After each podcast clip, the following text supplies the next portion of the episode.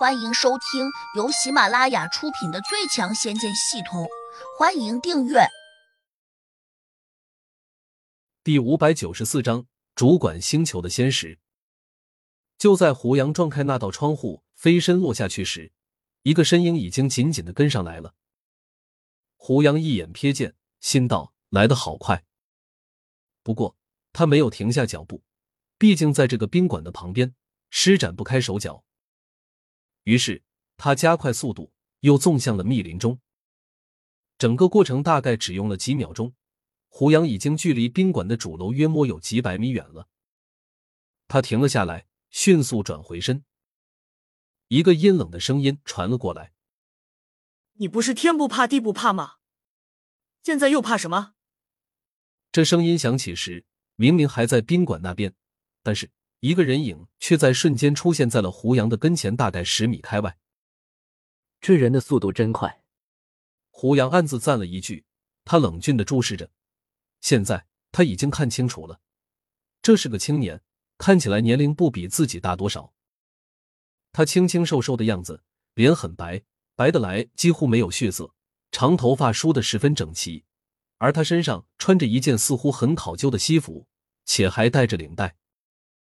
他脚下蹬着一双锃亮的黑皮鞋，但他是浮在空中的，因此皮鞋上纤尘不染，连鞋跟边沿都没有沾上一丁点泥土。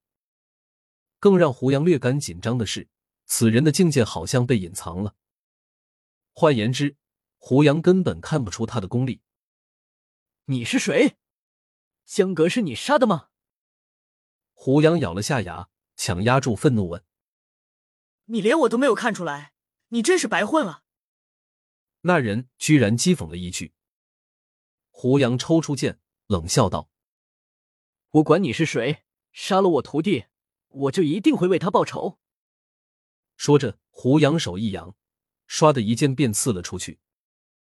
擦！也不知是怎么回事，胡杨只觉得眼前一花，手中长剑竟被这个古怪的青年伸出手指夹住了。胡杨用力抽了下。却没能把剑抽出来，他心里无比震惊。突然，他脑中系统收到了一个信号，来自寻界仙使洛不凡的笔试加一五六八三。胡杨猛地弃剑，飞身后退，手指微微发抖。没想到你是寻界仙使，这下轮到洛不凡感到惊奇了。你我第一次见面，你居然能够认出我？说吧，是谁告诉你的？没有人告诉我。胡杨回道，他心里却恨得直咬牙。寻界仙使可不是普通的地仙。刚刚，他从系统中兑换了一些消息，说眼前这个寻界仙使是主管这个星球的。虽然还不是真正的仙人，但级别和功力明显比普通的地仙要强大多了。洛不凡听胡杨这样说，很是高兴，突然出声大笑：“是我的气质与众不同吧？”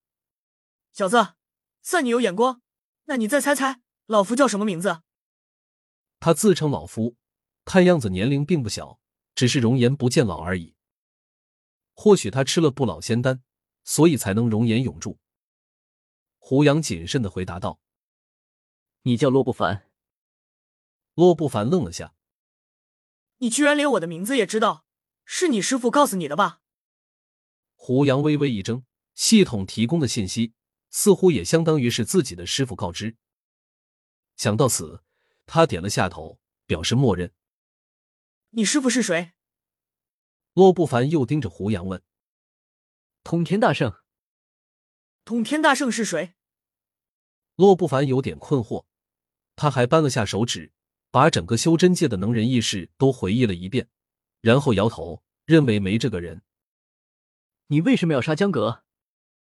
洛不凡沉下脸，在我的地盘上，谁要是敢擅自危害别的修真人，我就得对他实施惩罚。胡杨沉声又问：“你为什么要杀江阁？”洛不凡瞪大了眼睛，更加不高兴，冷道：“小子，你最好给我老实点，老夫要惩治谁，总是有理由的，我需要给你解释。不管是谁敢杀我的人，我就要为他讨一个公道。”哈哈哈，小子，你。果然比较狂妄。昨天鲁轩告诉我关于你的事情，我还有点不信，没想到你比他说的还更嚣张。洛不凡大笑：“你是替鲁帝仙来出头的？”胡杨表面上问的理直气壮，心里却很紧张。毕竟这是一个巡界天使，相当于仙庭派下来的官差，就算自己想尽办法打过他，那也解决不了问题。别说是他这样一个普通的地灵，哪怕是仙界的大仙，恐怕也不敢轻易和仙庭为敌。小子，请你立刻端正态度！我告诉你，现在是我审核你的时间。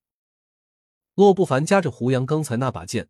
在手指间旋转和把玩，眼神轻蔑，压根没把他放在眼里。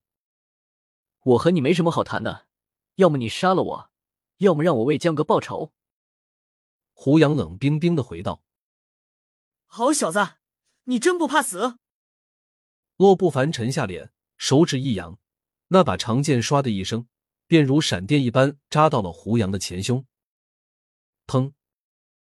一股大力。顿时砸得胡杨闷哼了一声，脚下不稳，他不禁噔噔噔的急退了几步。洛不凡有点惊讶，他盯着胡杨身上的琉璃金甲看了会儿，喃喃道：“原来是件仙甲，难怪你不怕我。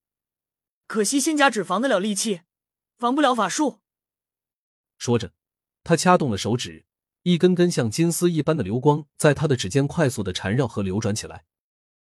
胡杨一看就知道不对劲了，这是个寻界仙使啊，他的功力那么强大，如果再祭出法术，自己如何应付得了？怎么办？先下手为强。胡杨的脑子转得飞快，但是洛不凡掐动法术的手指翻转的更快，仅仅过了三秒钟，一团暗红色的光芒便迎着胡杨呼啸着冲了过来。这团光芒离开洛不凡的手指时，大概有一个篮球大小。但是在冲到胡杨跟前时，却瞬间变成了一个大火球，几乎有一栋房子那么大。胡杨来不及多想，赶紧往旁边急速掠开。本集已播讲完毕，请订阅专辑，下集精彩继续。